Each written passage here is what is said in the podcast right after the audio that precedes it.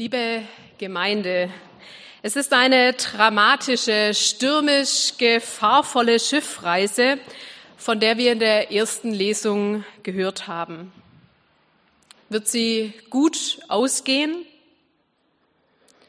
Paulus ist nach dem nächtlichen Wort des Engels ganz gewiss, dass am Ende alle gerettet werden.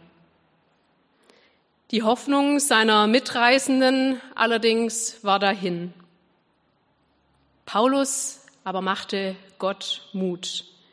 Fürchte dich nicht. Darum, ihr Männer, seid unverzagt, denn ich glaube Gott, keiner von euch wird umkommen. Hören wir, wie es weitergeht. Turbulent und herausfordernd, zweimal Tod, Scheitern und Tod, auch durch bestimmte Gruppen auf dem Schiff.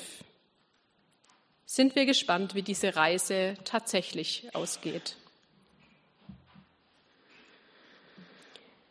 Wir trieben nun schon die 14. Nacht auf dem Adriatischen Meer umher.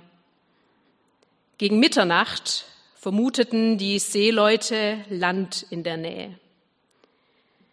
Sie warfen das Lot aus und maßen eine Tiefe von 36 Metern.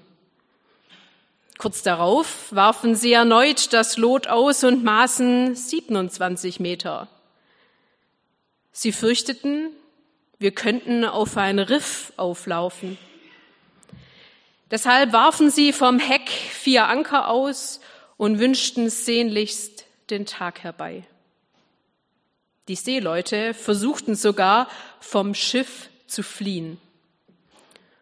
Unter dem Vorwand, auch vom Bug aus Anker werfen zu wollen, ließen sie das Beiboot zu Wasser. Doch Paulus warnte den Hauptmann und die Soldaten, wenn die Seeleute nicht an Bord bleiben, habt ihr keine Aussicht auf Rettung. Da kappten die Soldaten die Taue und ließen das Beiboot davontreiben. Bis in die Morgendämmerung hinein redete Paulus allen zu, etwas zu essen. Er sagte, ihr habt nun schon 14 Tage aus. Die ganze Zeit über habt ihr keine richtige Mahlzeit zu euch genommen. Deshalb bitte ich euch, esst etwas.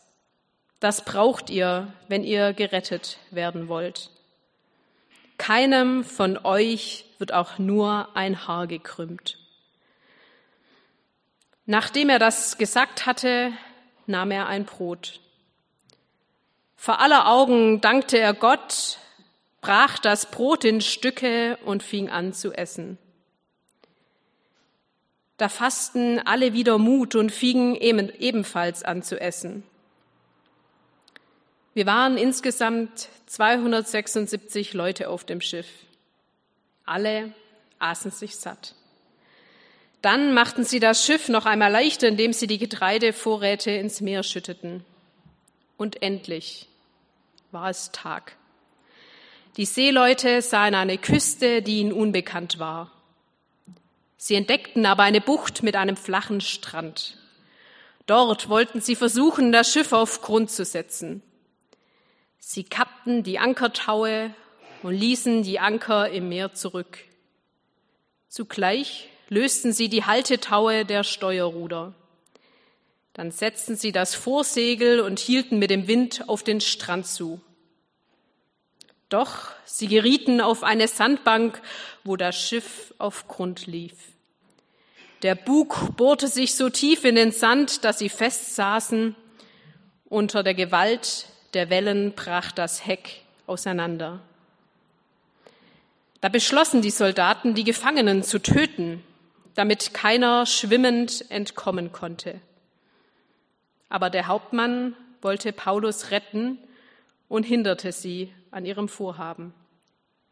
Er ließ zuerst alle, die schwimmen konnten, von Bord springen, um so das Ufer zu erreichen. Die übrigen folgten teils auf Planken, teils auf anderen Schiffstrümmern. Und so gelang es allen, sich an Land zu retten. Was für eine Geschichte, eine dramatische Geschichte, die gut ausgeht. Gottes Zusage erfüllt sich, alle werden gerettet. Ich frage mich, was ist, wenn diese Rettung nicht kommt? Bei dieser dramatischen Beschreibung dieser Schiffsreise, da kann ich gar nicht anders als an aktuelle Bilder zu denken. Bilder von überfüllten Schlauchbooten, Nachrichten von ertrunkenen Menschen, Berichte über Schlepper, die ihr Geld mit der Angst und Not anderer verdienen. Und diese Bilder und Nachrichten treffen mich, wenn ich es zulasse. Im Alltag und mit den eigenen Sorgen hat man nicht immer die Kraft, um diese Gefühle zuzulassen. Wie muss es da erst den Menschen auf diesen Booten gehen? Am Ende verloren wir jede Hoffnung auf Rettung. So heißt es über die Menschen an Bord des Schiffs in der Apostelgeschichte.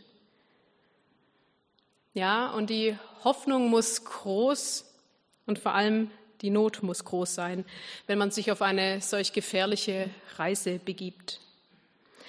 Ich frage mich, was dieser Bericht des Paulus zu Menschen sagt, die heute solche Stürme erleben müssen. Oder zu uns, denen das Wasser aus anderen Gründen metaphorisch bis zum Halse stehen kann. Sagt er, du musst nur Gott vertrauen, dann klappt es schon, dann wird alles gut, sonst hast du eben nicht fest genug vertraut? Mein Blick fällt dann auf das Kreuz. In jeder Kirche hängt es oder steht es, unser leidender Christus. Eine der grausamsten Arten, zu Tode zu kommen, schmerzvoll und qualvoll. Und auch ihm steht das Wasser bis zum Hals. Und Jesus hat Angst. Er hat Todesangst. Und er schreit in seiner Angst zu seinem Vater im Himmel und er fragt ihn, wo bist du? Hast du mich verlassen? Würden wir auch Jesus unterstellen, dass er nicht fest genug vertraut, dass er nach Gott schreit? Jesus bekommt seine Antwort auf diese Frage. Nicht direkt in diesem Moment, aber er bekommt sie. Und es ist eine Antwort, die uns allen die Perspektive zeigt. Da ist etwas, das geht über unsere Vorstellungskraft hinaus. Da ist ein Halt und eine Liebe, die unbegreifbar stark ist, sogar stärker als der Tod. Und da ist ein Gott, der weiß, was es bedeutet, Todesqualen auszuhalten und Todesangst zu haben. Der ist nicht fernab und erhaben auf irgendeiner Wolke und schaut sich alles aus sicherer Entfernung an. Nein, er leidet, wie Menschen leiden und er zeigt darin, dass er weiß, was das bedeutet. Er zeigt, dass er darin seinen Menschen ganz nahe ist. Es gibt Situationen im Leben, da fehlen uns die Worte, da gibt es nichts zu sagen. Da kann man nur gemeinsam ausharren, versuchen, Verständnis aufzubringen und sich einzufühlen. Manchmal kann man einfach nur da sein, nicht wegschauen, nicht weggehen, ist da schon viel. Wie wenn man eben gemeinsam in einem Boot sitzt im Sturm. Und Gott, der ist auch da, an unserer Seite am Kreuz. Im Sturm auf dem See ruft er uns zu, seid getrost, fürchtet euch nicht. Und Paulus, er hat diesen Zuspruch so verinnerlicht, dass er schafft, dieses Vertrauen auch in dem lebensbedrohlichen Sturm aufrechtzuerhalten. Und so schafft er es, sein Leben in Gottes Hand zu legen und durchzuhalten. Aber nicht irgendwie durchzuhalten, sondern hoffnungsvoll. Das ist es zumindest, was uns der Bibeltext über Paulus Agieren auf dem Schiff verrät. Ob Paulus auch Angst hatte? Wir wissen es nicht. Wir wissen auch nicht, was dieses Leben noch für uns bereithält. Welche Stürme, welche Katastrophen und welche wundersamen Ereignisse. Ich wünsche uns aber allen, dass wir uns aus der Erfahrung des Paulus mitnehmen, dass wir immer wieder den Blick auf unseren Gott, auf Jesus Christus einnehmen. Durch die Angst, durch die Verzweiflung hindurch, um dadurch Kraft und Zuspruch zu finden, um weiterzumachen. Uns nicht einreden lassen, dass wir zu wenig vertrauen oder nicht richtig glauben, wenn Zweifel aufkommen, sondern dann umso lauter nach diesem Gott schreien. Und dass wir die Kraft, die uns unser Gottvertrauen und unser Glaube gibt, einsetzen können, um anderen Menschen ein starker Fels zu sein, so wie es Paulus auf diesem Schiff war. Und das kann in manchen Momenten des Lebens eben einfach bedeuten, da zu sein, zuzuhören, ernst zu nehmen.